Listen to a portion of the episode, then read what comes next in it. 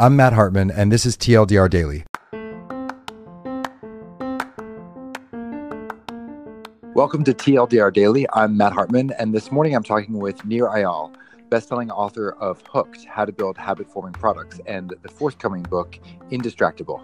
Good morning, Nir. Hey, Matt. How are you? Doing great. Yourself? I'm fine, thank you.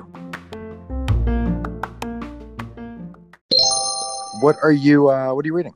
Yeah, so uh, let's see. So I'm I'm reading a lot of my own manuscript these days. So uh, I'm going to reference something that's been on my mind so much because I'm finishing up this uh, next book called Indistractable, and there's a chapter in it about addiction. And there's a book that uh, really influenced my perception of addiction uh, called Lost Connections by Johann Hari, uh, and it's really amazing because I, I think a lot of folks we we you know particularly those of us who grew up in the 80s we have this perception that addiction is caused by a substance right? So heroin addiction causes, or heroin causes heroin addiction. Therefore, Facebook also causes Facebook addiction. And it turns out that that is just completely not true. That uh, there's a lot more to addiction than I originally thought. Wow. So what's what is there to addiction? What are they? What's the sort of thesis? Yeah, yeah. So it's it's what what turns out. It turns out that addiction is a confluence of factors, uh, and so you know when, when I, I have been diving into this research now for several years, and it appears that there has to be this this uh, uh, triumvirate of three things at the same time uh, in order to have an addiction. You need a product. You need something that solves pain. You need uh, the person who has a predilection for addiction, and you need a source of discomfort, a source of pain that they can't escape. One of the best points that I think Hari makes in his book is that millions of people are given fentanyl every year. For example, if a woman goes and gets a cesarean section, she's given fentanyl, which is much more potent than street heroin. And yet, only a tiny fraction of people who receive this very powerful opiate, which is much more potent than, than heroin, become addicted. Something like only 1% of them ever become addicted.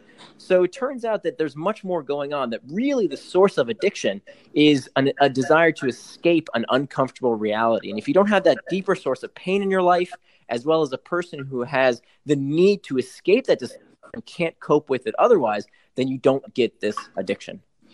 So when you think about technology as being, you, you don't necessarily even think about it as being addictive, or there's some are there there are aspects of people's lives or what is it is it a book or is it a uh, article uh, well my book is, is is is going to be a book but the the book that i've referenced is also a book called uh, uh lost connections okay so in lost connections mm-hmm. are they how, how does this relate to what causes the kinds of addiction so if technology is just sort of the the habit itself and there's these other points that need to come into it in mm-hmm. order to create the addiction uh-huh.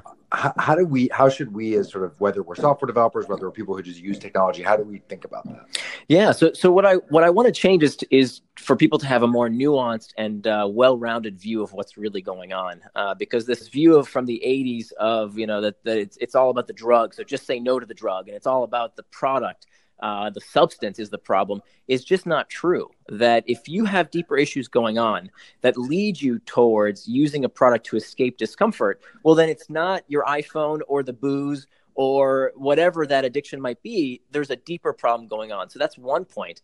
And then two, I think the greater point here is that is that we have to know how to put this stuff in its place by understanding that we do have power. That every time we call a technology addictive or say it's hijacking our brain or that it's irresistible, we're giving these tools more power and more credit than they deserve. Interesting. I like the baker analogy because it's sort of we all acknowledge that that sort of that person's making something that is designed for us to consume, but it's not at maybe such scale, and maybe that's part of the problem with how people are thinking about this, or one of the uh, reason why people attribute such negative consequences to technology is that it's so this, just the scale is so unprecedented.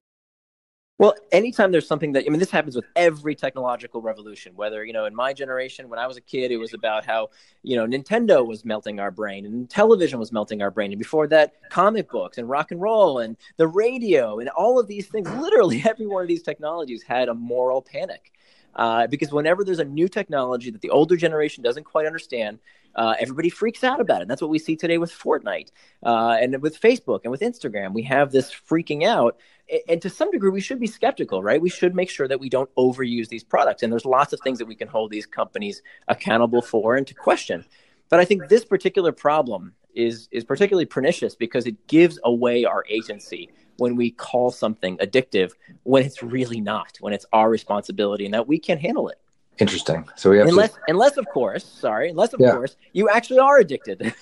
so there are people who do get addicted to alcohol, to pornography, and to various technologies out there who are actually addicted. And for those people, they do deserve our help. And I think that's where tech companies can come in and actually do some good is by identifying those addicts and doing something to help them. But for the rest of us, it's a personal responsibility issue.